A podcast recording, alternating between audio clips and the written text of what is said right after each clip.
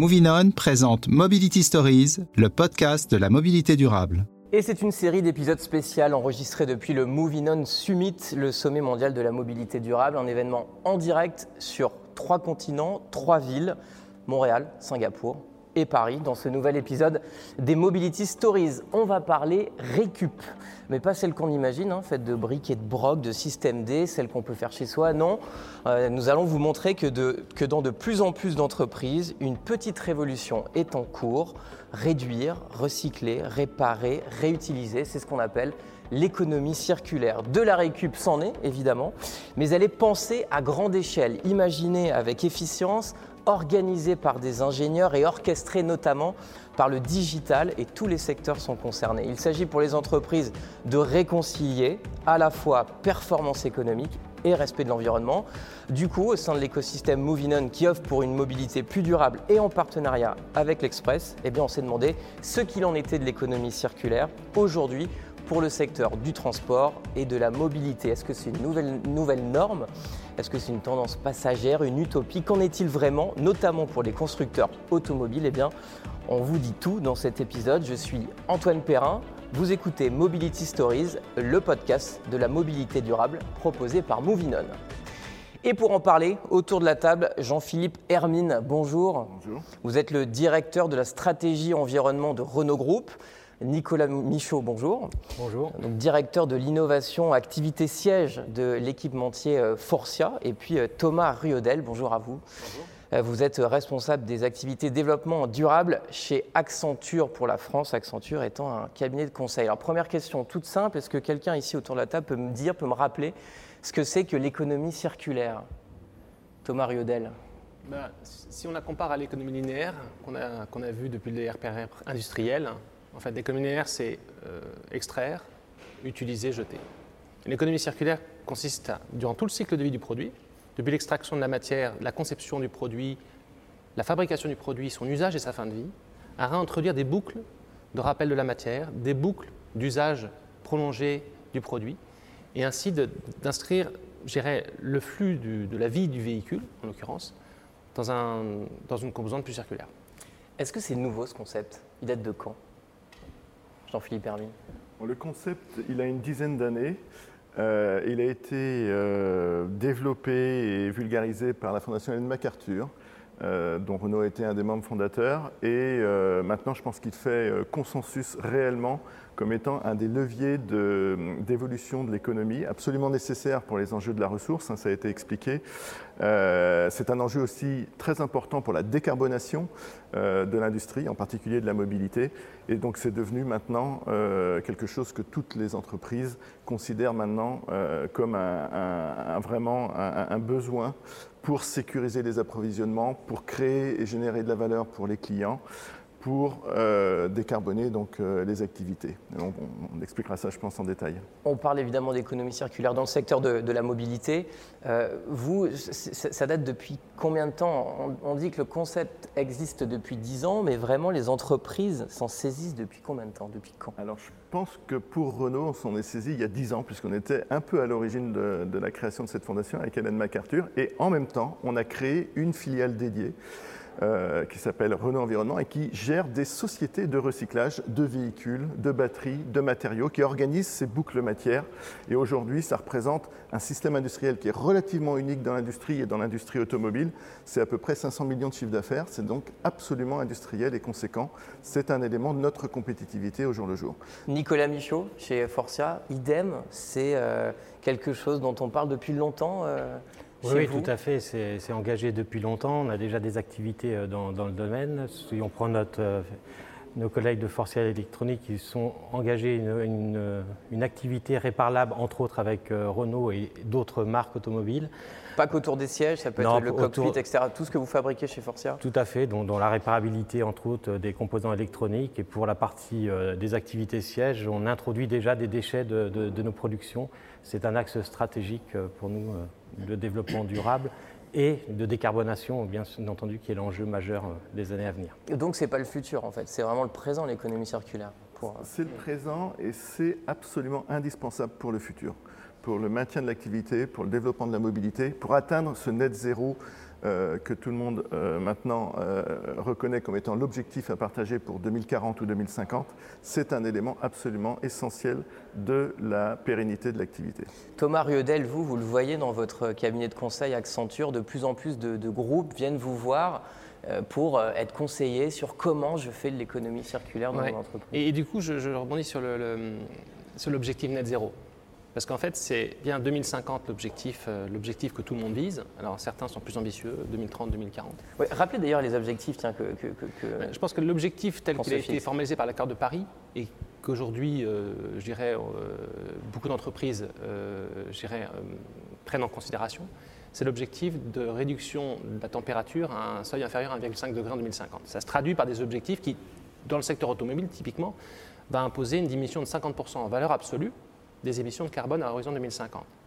C'est un challenge parce que si on prend la croissance de la mobilité...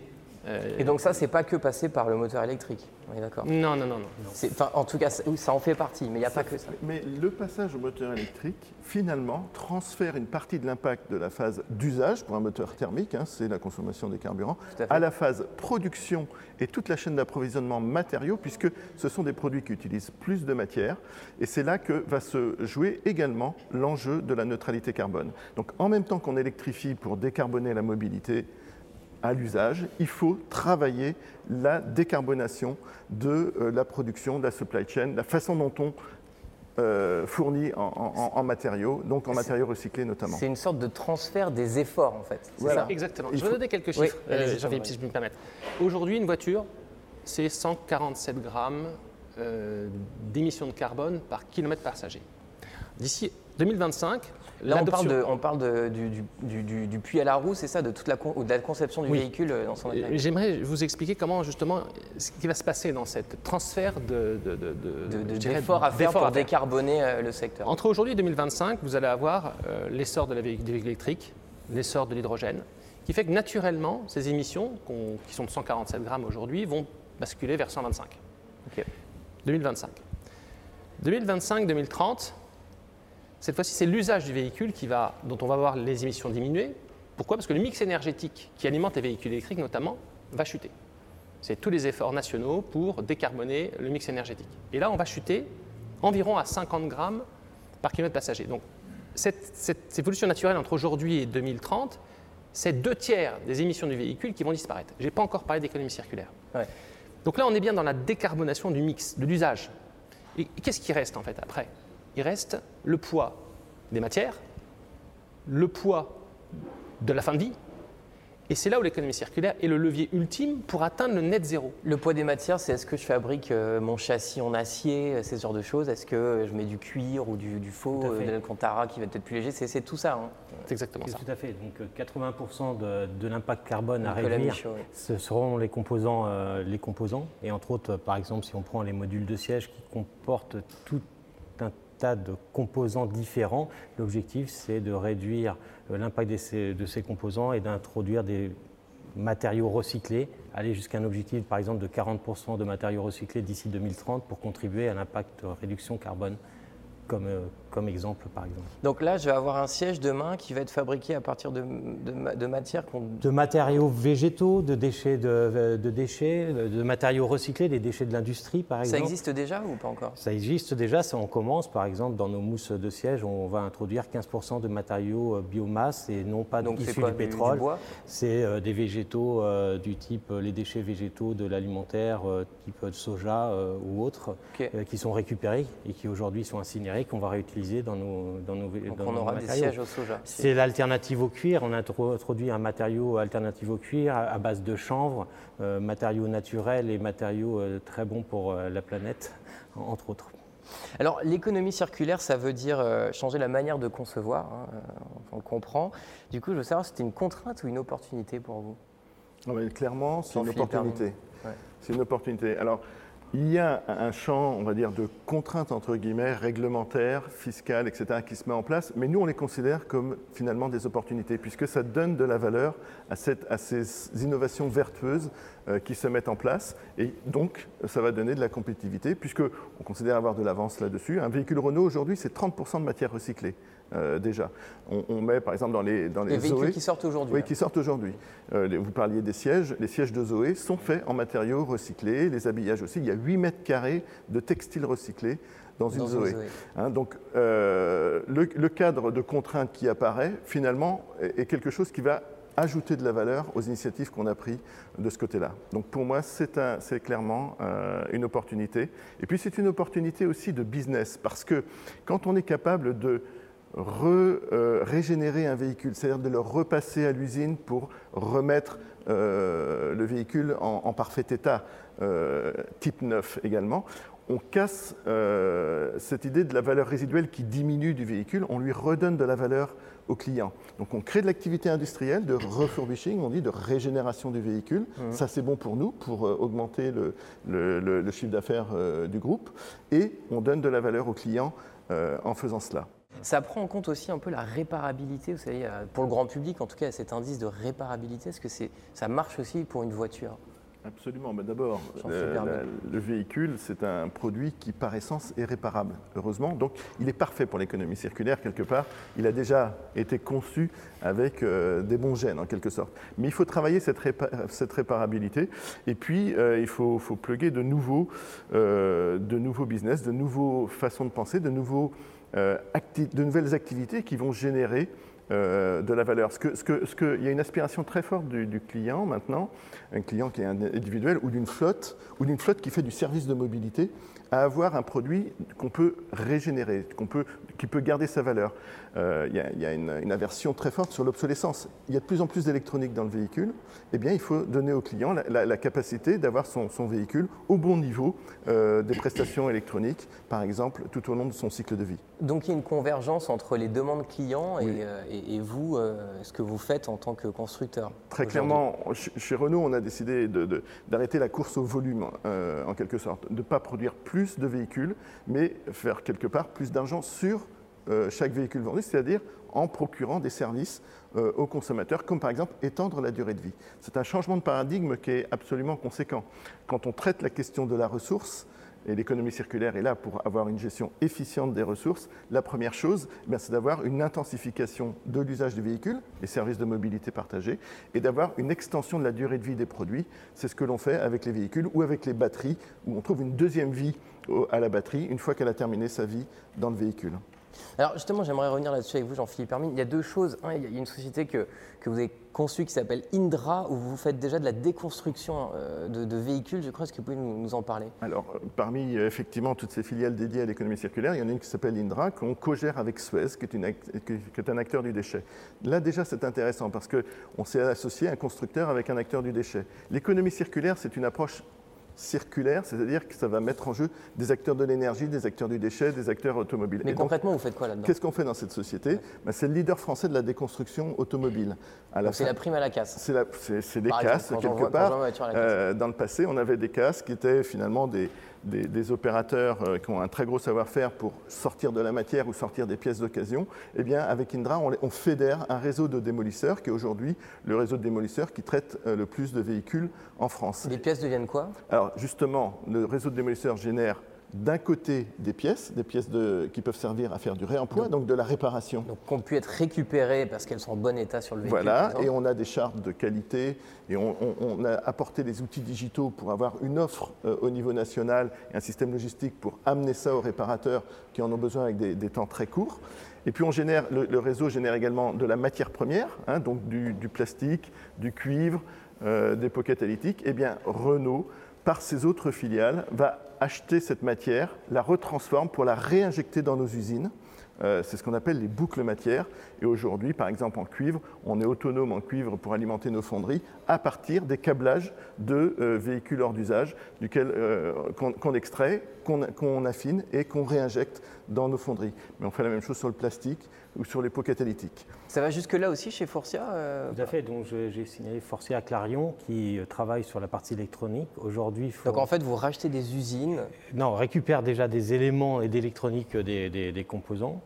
D'accord Et on va les réparer. Que, et les que vous récupérez de, de- de Récupérer- voitures qui partent à la casse? Voilà, de voitures à la casse ou de voitures qui sont en panne, qui sont plus sous garantie, donc, euh, pour récupérer les composants et régénérer euh, une extension de vie, mais aussi de proposer, dans le cas avec, en partenariat avec euh, Renault, de proposer des solutions personnalisées plutôt que d'offrir des packages de sièges avec un équipement complet, proposer en cours de vie, selon le besoin de l'utilisateur, des solutions euh, adaptées à l'u- à l'utilisateur, comme le reconditionnement de nos téléphones portables, pouvoir off- offrir la solution adéquate à l'utilisateur.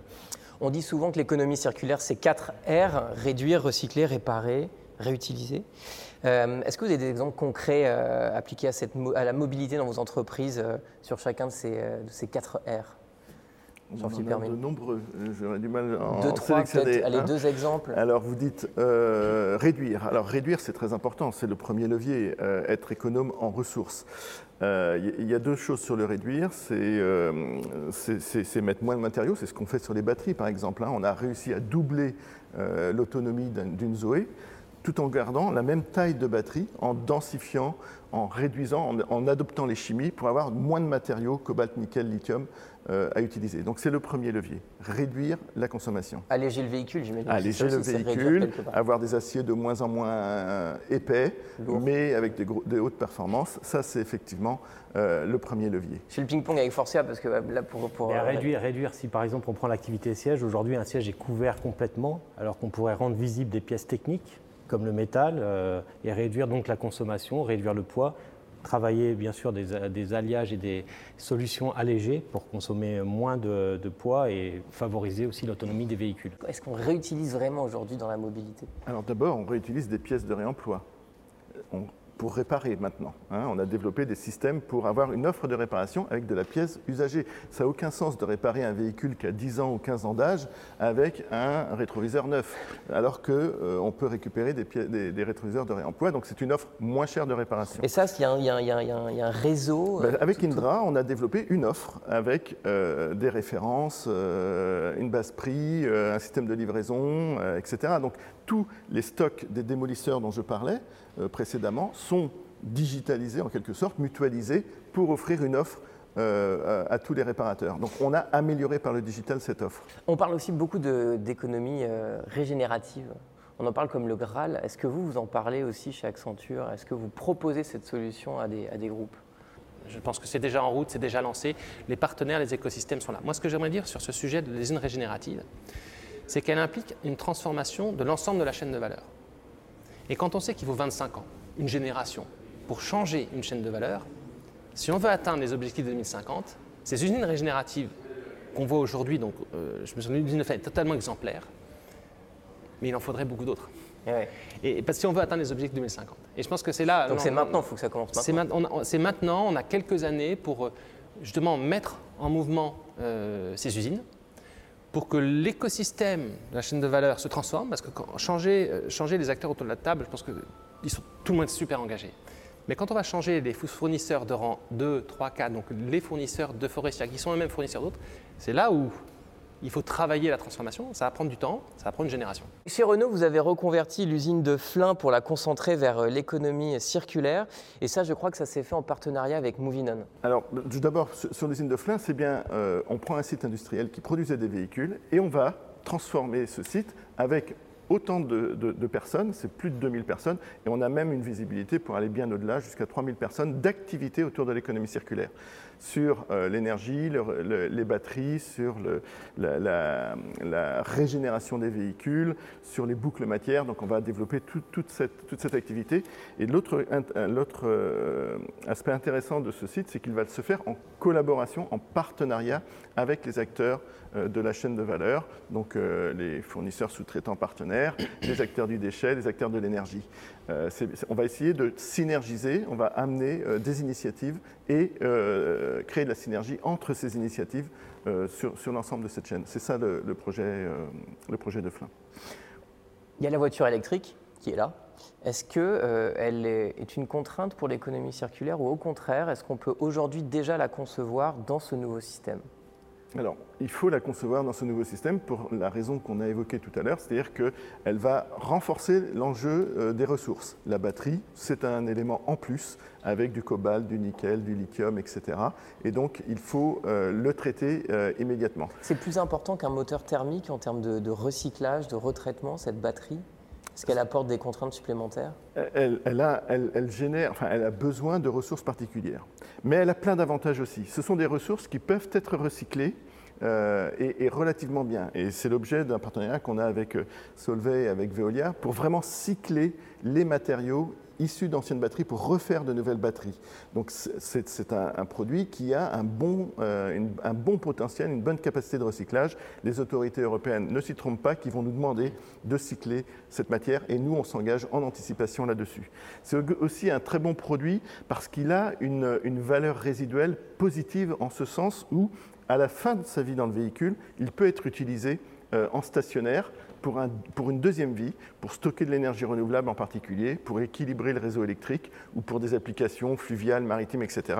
on a engagé toute une série d'initiatives dans ce sens. Donc on a des contraintes quelque part supplémentaires avec l'électrification, mais on a un produit, la batterie, qui a un très gros potentiel d'économie circulaire et qu'on essaie de mettre en œuvre immédiatement. Thomas Ruedel, euh, cabinet de conseil Accenture, quel est le premier euh, conseil que vous donnez à une entreprise, un grand groupe qui vient vous voir et vous demande, voilà, j'aimerais euh, entamer des démarches pour réaliser de l'économie circulaire, recycler, réutiliser Mon premier conseil, c'est de, de faire en sorte que l'économie circulaire devienne la, vie au quotidien de chaque fonction d'entreprise. Si je prenais un exemple concret pour bien qu'on nous comprenne, euh, imaginons une voiture, vous dites qu'il faut démarrer vraiment du début, donc c'est dès la conception, dès l'imagination, dès le design d'une voiture, il faut que je pense. Exactement. Est-ce que je mets, de l'acier euh, Quel rétroviseur Comment euh, cette voiture pourrait être pour être la mieux réutilisée, recyclée euh, Alors, si je prends l'exemple digital, et je prends l'exemple d'un siège.